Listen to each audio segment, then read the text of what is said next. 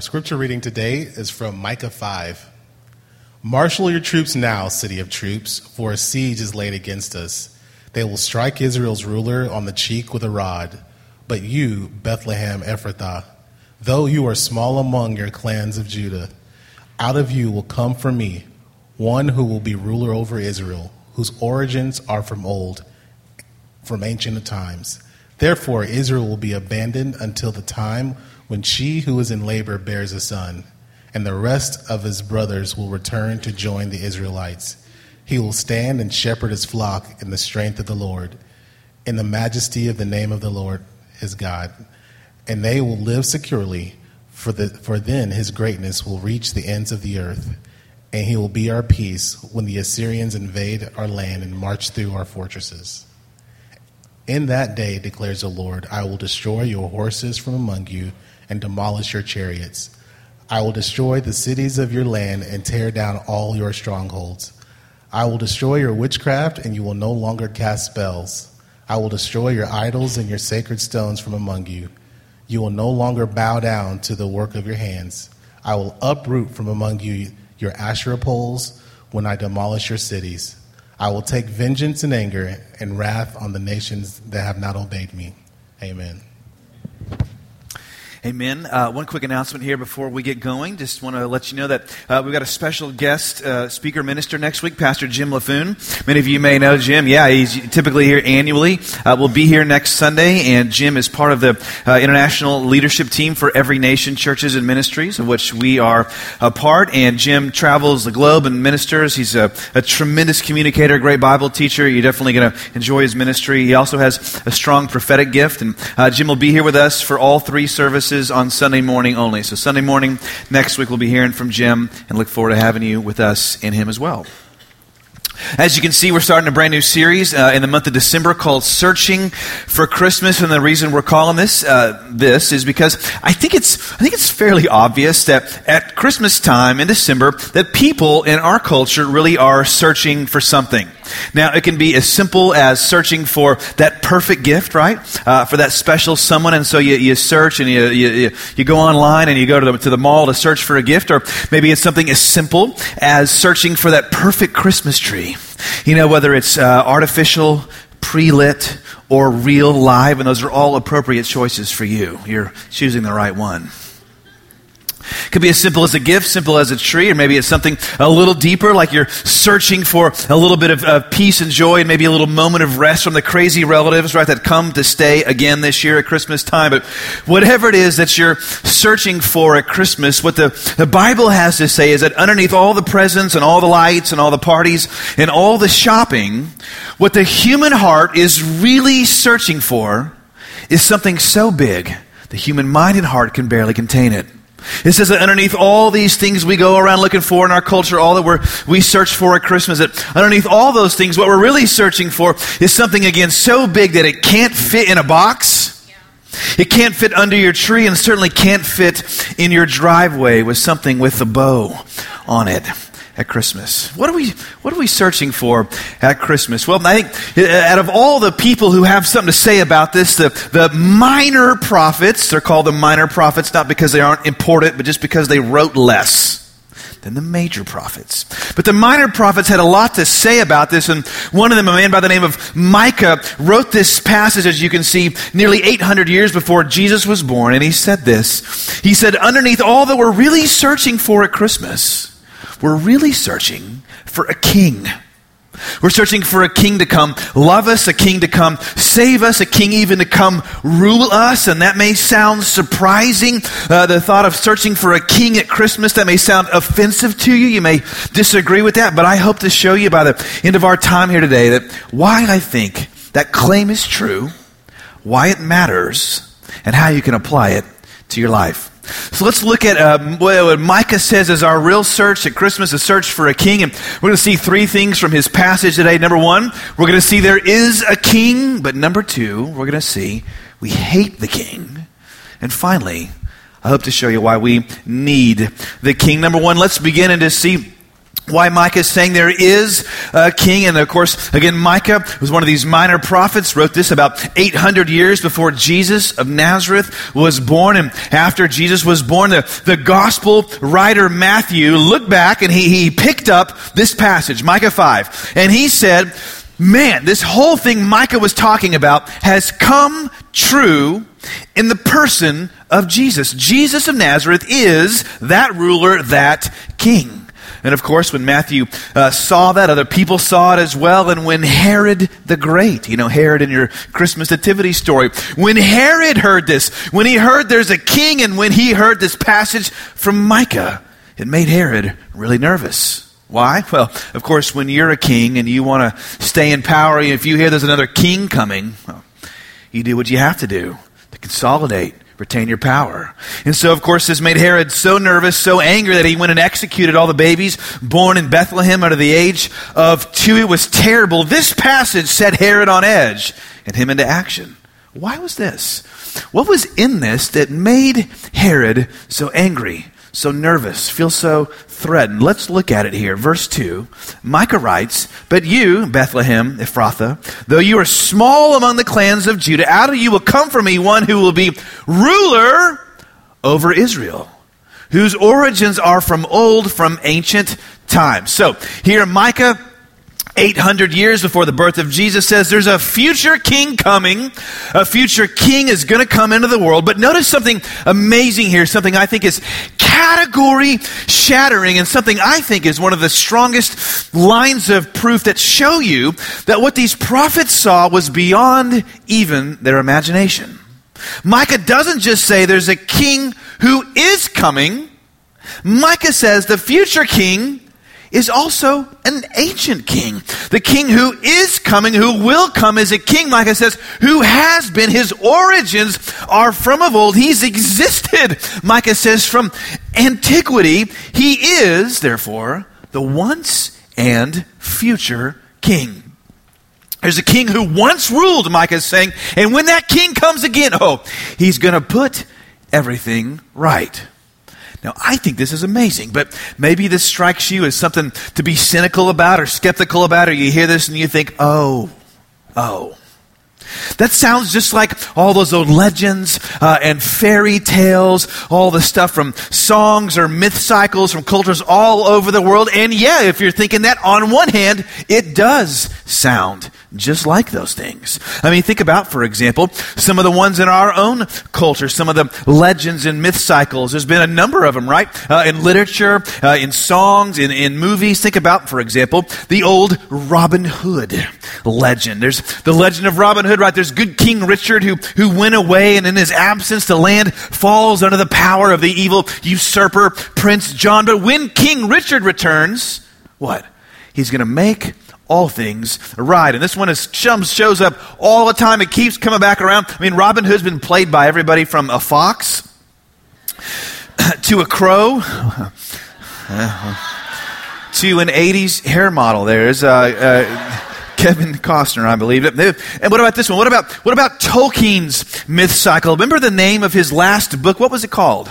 Return of the king. Well, why would the old king need to return? Why? Well, because there's an evil power, there's a shadow that's come over the land, and only the return of the king can make all things right.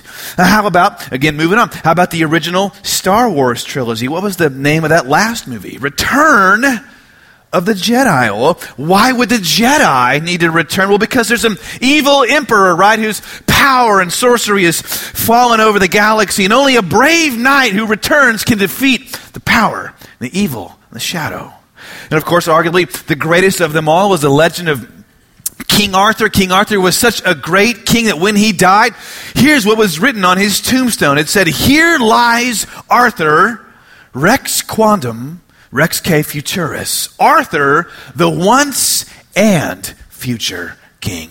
This is saying he was such a great king that surely, surely someone like Arthur will return and make the land right and make all things new. I mean, do you have any idea how many of these stories there are? How often we turn this idea into a book or, to a movie, uh, uh, despite all of the, you know, the special effects. That's just about what all the, you know, DC Marvel superhero movies are about as well. That's what the new, coming out in February, the new Black Panther movie is going to be about. There you go. A story of Gerald Bowie's life. I imagine. I'm just kidding. All right. The King.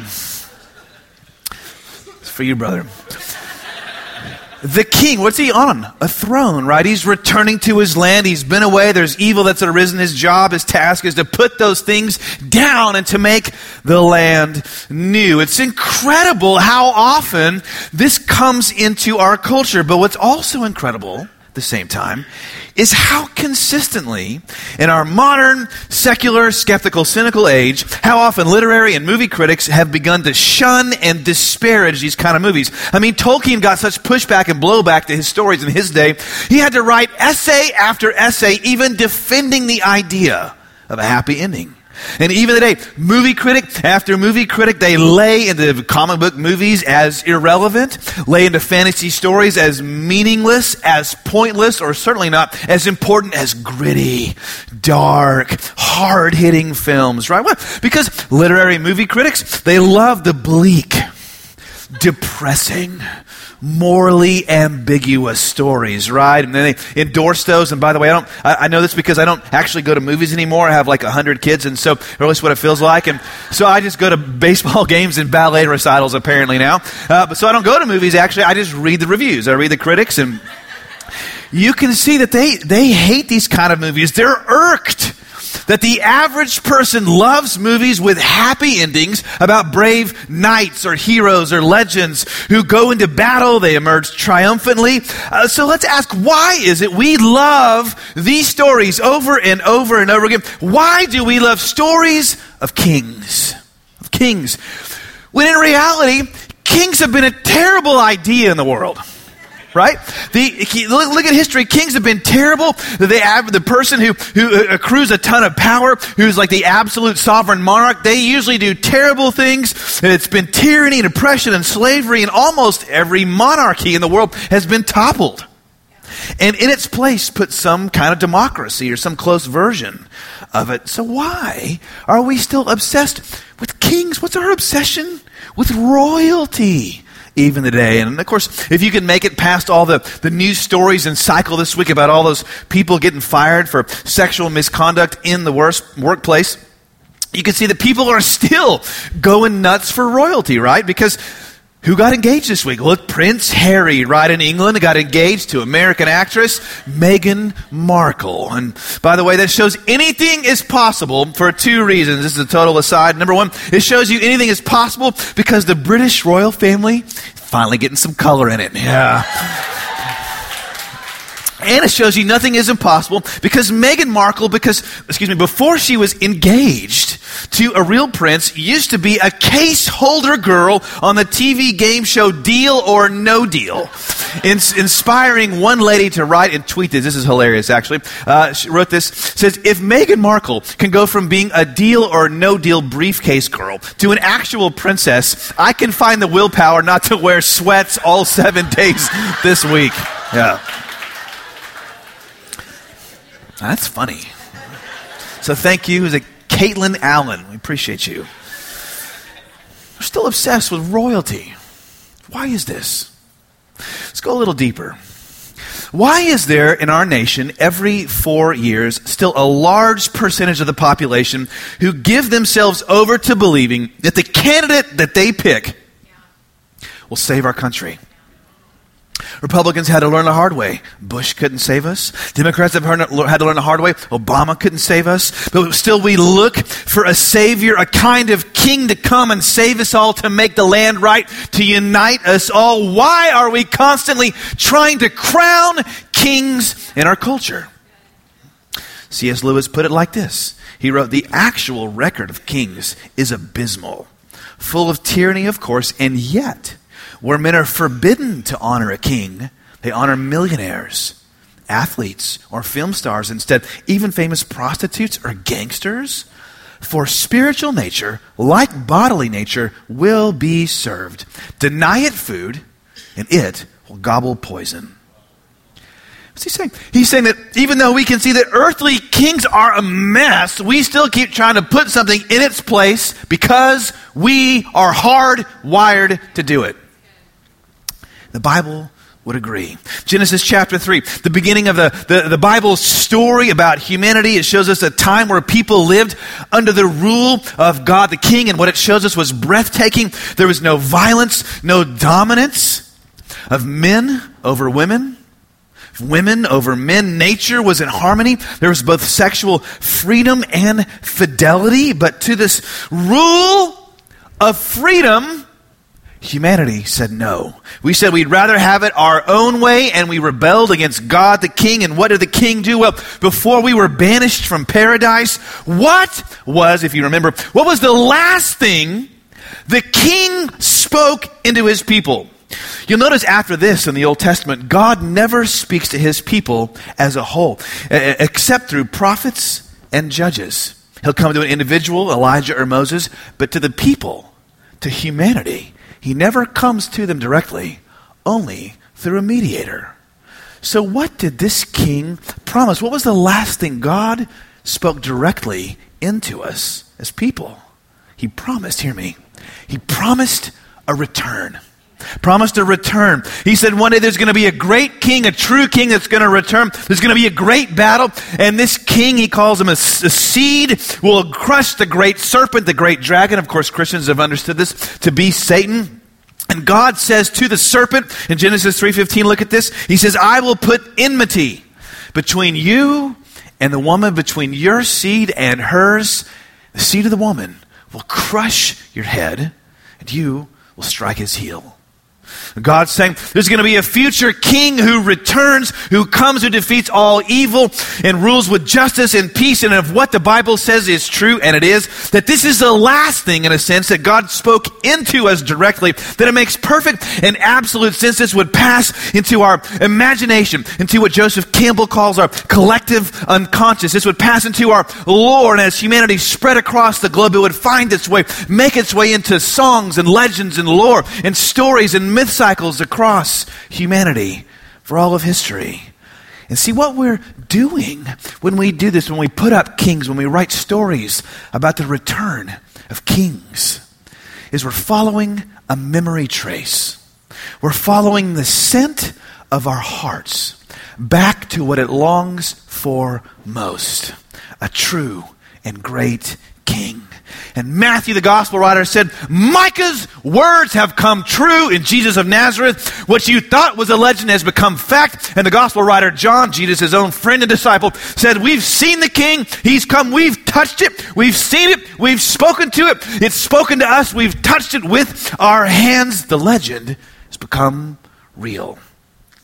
In other words, Micah, Matthew, John, they're all telling you that Jesus isn't just another legend. Like all other legends, pointing to an underlying reality. No, that Jesus is the underlying reality that all legends point to. Micah's telling us what we already know, if we're honest, that there is a king there's a once and future king. His origins are from of old, but he will return and shepherd his people in strength and free them from the tyranny of lesser gods and idols. So, number one, there is a king, Micah shows us. But number two, and this is a little harder to take, so let's take it down again another level. This is hard to take, but number two, Micah also shows us that we actually hate the king. Micah acknowledges this. This is the end of his prophecy. God speaking to the people through Micah, through the prophet. God says through Micah to the people, He says, I will destroy your idols, your sacred stones from among you. You no longer bow down to those things. I'll uproot from you your Asherah poles. When I demolish your cities, I will take vengeance in anger and wrath on the nations that have not obeyed me. And Merry Christmas to you all. God says to the people, My judgment, my justice will come not just to Israel, he says, but to the whole world, to all the nations. Why? He says, Because they have not obeyed me. And this verb here, for not obey, in the, in the Hebrew really is uh, uh, uh, one that indicates that a choice has been made. In other words, God's saying the nations, the people, they've heard my word, heard of who I am, but they have refused, they have chosen to not obey me. Let me put this to you another way. Show another way this theme comes up. Psalm 2, uh, written a little earlier in the Bible. The psalm about the coming king. This is a messianic psalm. Same idea. Second verse, same as the first. Uh, psalm 2 says this. It writes about the king. This says, The kings of the earth, look at this, rise up. The rulers band together against the Lord and against his anointed, his Messiah king. And the rulers of the earth say, Let us break their chains and throw off their shackles. Let's ask, why then do people reject the king? What are they trying to get rid of? Well, this translation says shackles, but a better word here really is the word yoke. There's a yoke. There's a yoke. This is saying that the true king has put on people and people hate the yoke. These people here, these rulers, they're not upset because they're prisoners. They're upset because they recognize they have an owner. They have an owner. There's someone who demanding they follow and obey the king, and that's what the Bible says. People we want nothing to do with. And this is why the Bible says that the state of the human heart, natural state, isn't skepticism or atheism, but the natural state of your heart is enmity or hatred against God. You come prepackaged to hate the king. You say hatred. Oh my gosh, isn't that like extreme? I mean, hatred. I mean, come on now. No, most people believe in God. No, most Americans like believe in God. Well, one person agreed. Michael Kinsley, a liberal skeptical writer uh, in the New Republic, he wrote an article uh, along that line of thinking, and he said this. He said, "Listen, you know, people today they say that America is becoming increasingly secular and skeptical." And he said, "Sure, there are pockets of that, like New York or L.A., where people, you know, they don't like." God like as much as they used to. But overall, he asked the question still today, is it easier in America to get up and say, I don't believe in God? Or is it easier to get up and say, yeah, I do believe in God. And Kinsley argued, it's easier to get up and say that I believe in God, you'll get less blowback. So he said, sure, this is proof that people aren't hostile or anti God. Hmm. But Kinsley's wrong. He's wrong. And this is where the Bible gets really challenging. Because the Bible doesn't say that people are hostile. It doesn't say Americans are hostile to the idea of a God. Hostile to the idea of heaven or an afterlife. No, the Bible says that you and I are actually hostile towards the person of God Himself.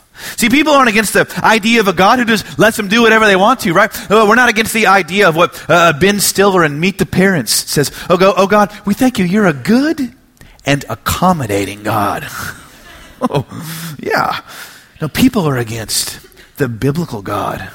The God who thunders from the top of Mount Sinai, who gives not the ten suggestions, but the ten commandments, who says, I will by no means clear the guilty. We hate the idea of Jesus, the King, who comes and says, Unless your love for me makes the love you have for your family look like hatred, unless you hate your own father and mother and even your own life, unless you give up everything you have, you cannot be my disciple. We hate that kind of king. We want a king, but we hate the king. Why? Because we hate the yoke. The yoke. You say, well, what about the people who have like abandoned their faith or turned their back on God because, you know, stuff didn't go their way or maybe they thought God promised them something but didn't, life didn't go the way they wanted? Well, let me just tell you, they weren't really after God, the king in that sense. They were only after like his stuff, like his power, hmm? his help, uh, maybe a kind of happiness he brings. They just kind of married God for his money. And when the trust fund didn't come down to them like they wanted, they cut bait, abandoned ship. You say, well, Morgan, this is kind of tough. I don't, I don't really believe in any of that. I just believe in a God of love. I rest my case.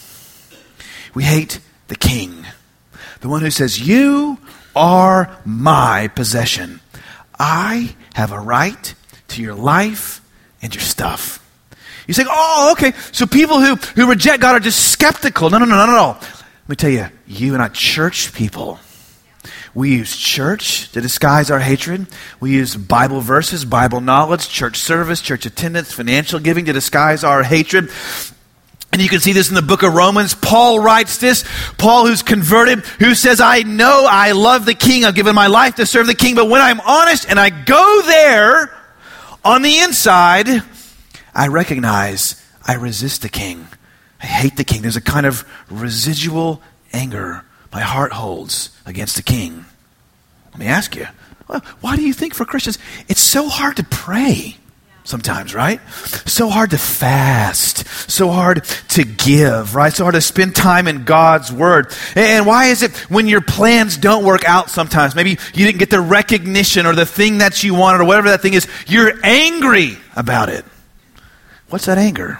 It could be it's anger at the king because the king didn't do what you wanted him to do.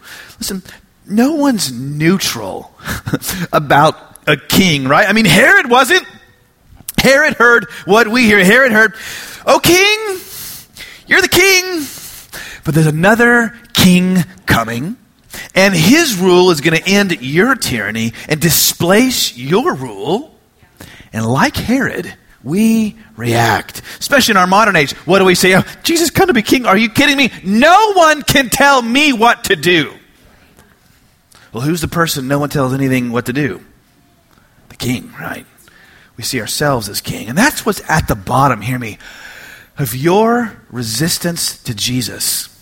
It's not history. History's got nothing to do with your resistance to Jesus. We know he really lived. We know he existed. We know the gospel records are eyewitness accounts. There's massive and convincing amounts of evidence for his resurrection. It's not history that keeps you away. It's not really science that keeps you away. Science has got nothing to do with whether or not Jesus really existed. That's not what science is for. What keeps you away from Jesus isn't history or science. It's a way. What keeps you away is the fact that Jesus says, I've come to be your king and we'll either crown him or we'll try to kill him like Herod did.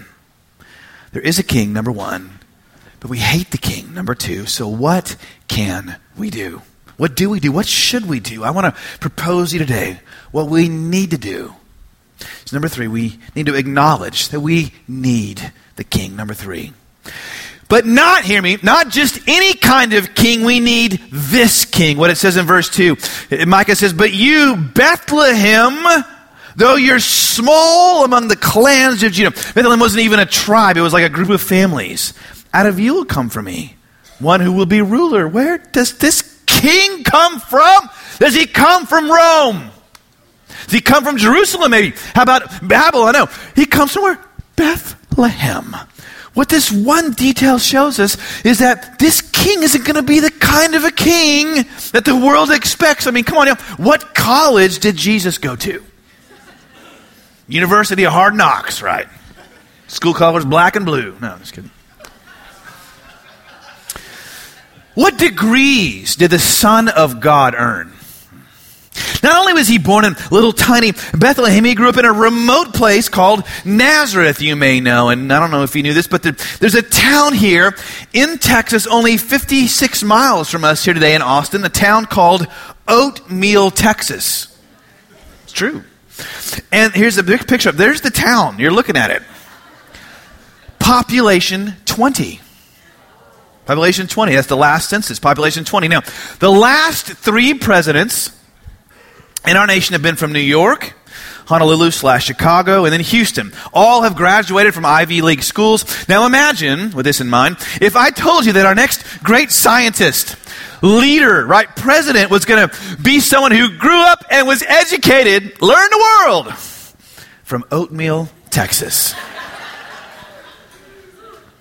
You think about, man, probably what some people thought about Jesus when they heard he was from Nazareth. Nazareth, oatmeal. I mean, what kind of good person can come from there? See, why? Because the world has always looked down on, always despised people from the wrong kinds of places, from the wrong side of the tracks. But the Bible shows us not only does God, thankfully, not operate like that, He habitually, He intentionally operates the exact opposite of that. Look at the whole Bible, for example. Who does God, this God, the biblical God, bring his message through? Hmm? Does he bring it to the powerful Egyptians? Roman Empire, the Syrian Empire. No, it's through a nation so small, a place so geographically ill suited. It served for centuries as basically a road other empires went through on the way to conquering other empires because Israel wasn't worth their time.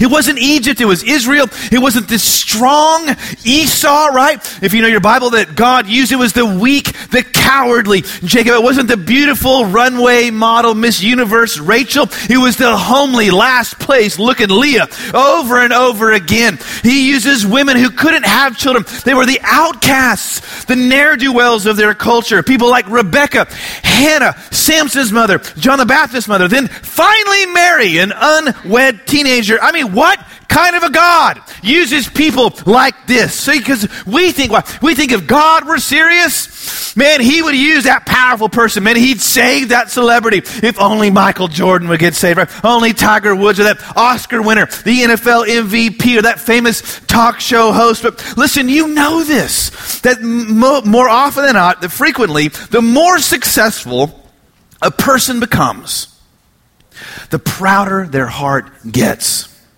And the message of the Bible that the king is coming through weakness is a message proud people reject.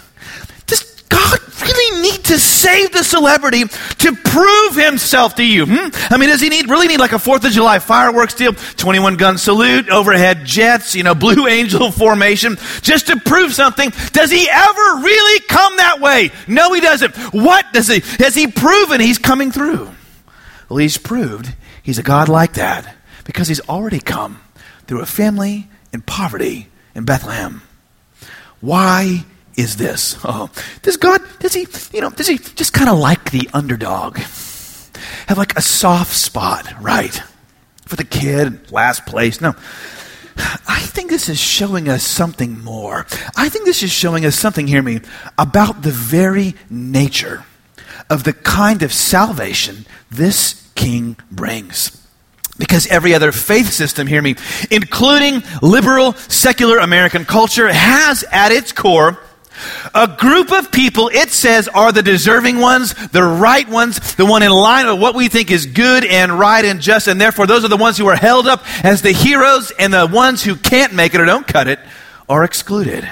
Even secular culture does this with its talk of no rules. Well, one, for example, one prominent celebrity this week I read, famous actress, in response to yet another famous TV talk show host getting fired for his sexual conduct in the workplace, she tweeted, no mercy for this person. Mercy is for the deserving. God, mercy is for the deserving. If you deserved it, it wouldn't be mercy, right? If you deserved it, it would be what you earned. Now, I'm not defending any abuse of power, no taking advantage of someone in that kind of position at all.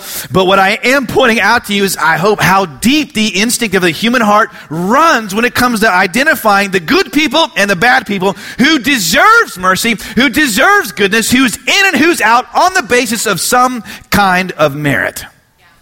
You say, well, Morgan, didn't Micah just say, did Micah just say that whoever disobeyed was out, that God was going to judge them? Yes, he did. And he will. He said, well, Morgan, I thought this was supposed to be different than anything else. How is what Micah says here different? Huh. What Micah says is different because of this. What Micah says is different because is different because when you pick up Micah, you also pick up all the Old Testament. We don't look at scripture in isolation. We don't look at one verse alone. We pick up the whole Old Testament, which shows us front to back that no one ever fully obeys God. No one ever fully follows him, which means no one ever truly deserves mercy. And you see this all along throughout the whole Bible. And then all along, God is showing you that no one ever fully obeys his law. And that's why he delights to save by sheer grace alone and that's why all those stories in the Old Testament are not about great moral heroes with great virtues. I mean, let's kind of like, don't watch that, kids. Don't turn that program on. Turn the channel, right? When Noah and Tamar and all those folks show up. Have you noticed these stories are all about moral losers, despicable me's? weak people, and because, hear me, God's people are the losers and the weak and the despicable. That's how. That's why his salvation can come through weakness, through all the Leahs, through all the Jacobs and the Josephs, through all the younger brothers and the barren women, and finally, finally, finally, through a little boy born in a manger in Bethlehem. And Micah, oh, he goes on and he shows you just how weak this king is going to become. Look at this. He says, This once and future king will stand and shepherd his flock. What, what kind of a king is this? A king who shepherds is like a, like a shepherd king? Oh, yes, a shepherd king. And what do good shepherds do? Good shepherds lay down their lives for their sheep. And didn't Jesus say this? Near the end of his life, he said, I am the good shepherd. He says, I'm fulfilling Micah's words. I'm fulfilling Micah what he saw about me. Jesus said, I am the good shepherd, and I will lay down my life for you, my sheep. And Jesus did.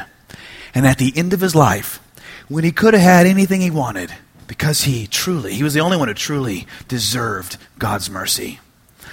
This king ascended, not a throne, but he climbed up a cross and got the judgment we all deserve for our hatred of the king, our refusal to obey the king. And he did this, hear me, not just as a good example, although he is that.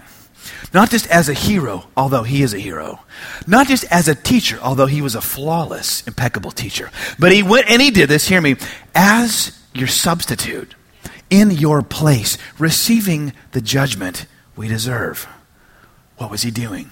Doing this. Showing you that no matter how great you are, you can't save yourself in a king. And no matter how broken you are, on the other hand, he can rescue you. He can change you. He's the king. He's got the power to make you into something you could never have been before. He's got the power to bring you from the back to the front into his court, into his palace, by his side. And listen, do you know why? Even though when you watch those movies, even though you know those kind of endings are coming about rescue and deliverance, that's why you choke up. When you watch those fairy tales, my, my, my, family watched uh, the new version of Pete's Dragon recently. All it's all about a little boy who loves a kind of a, a kind of a king kind of person, a dragon who appears fierce on the outside, but he's all loving and protective underneath him. The boy and his dragon, his protector, are separated because of the evil townspeople who don't understand the loving, fierce dragon. And even though they're separated, the boy goes on a quest to find his protector. Everyone gets reunited in the end, and I know it's coming. I still get choked up. Why? Because I want a love that will last. I want a family that will receive me for forever. And it's why I get choked up, and probably you did too, when you watch the new version of Cinderella, all about the outcast girl who's rescued by a prince. He sees her true beauty and he breaks the power of the evil that's keeping her destitute. They live happily ever after. You say, well, that's sexist, right? No woman needs a man to save her. And listen, I understand, I get the critique, but that's not what the story's all about. Because, by the way, isn't Beauty and the Beast just the same story in reversed? It's all about the woman saving the hairy man, right? Why? Because she sees who he is underneath, and the love that she gives him breaks the spell, breaks the power of evil. That story is aimed at touching your heart, speaking to what we all want. For the power of evil in the world, in our lives, to be broken by someone so pure, someone so loving, someone so kind, so strong, who would give anything, even at infinite cost, to bring us home. That's what we're searching for. That's what we really want. For that kind of a king. And Micah has said for 800 years, oh, that's what Christmas is really all about. Not just a legend.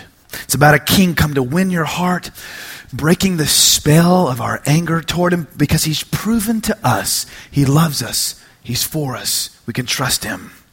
To break that kind of spell, right, that keeps us living like little Herods who, in the end, really rule nothing and who will ultimately in history be remembered ultimately for one decision that votes for or against the king, the true king.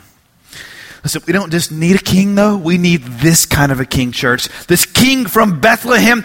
He comes in weakness to show you his salvation comes through weakness, and that's what you need today. And if you've got some kind of a need for some kind of a salvation, it's showing you that's how you get it. It's how you access it through the weakness, through the bowing of the knee, the bowing of the heart, the bending of the mind. Isn't that what all the hymns say? A little town of Bethlehem, you know this. It says, How silently, how silently the wondrous gift is given. So God imparts to human hearts the blessings of his heaven. No ear may hear him coming, but in this world of sin, where meek souls will receive him still, the dear Christ enters in. His salvation comes silently, slipping into a crack in history, maybe to a crack in your life today, if you'll receive him the same way he came in weakness.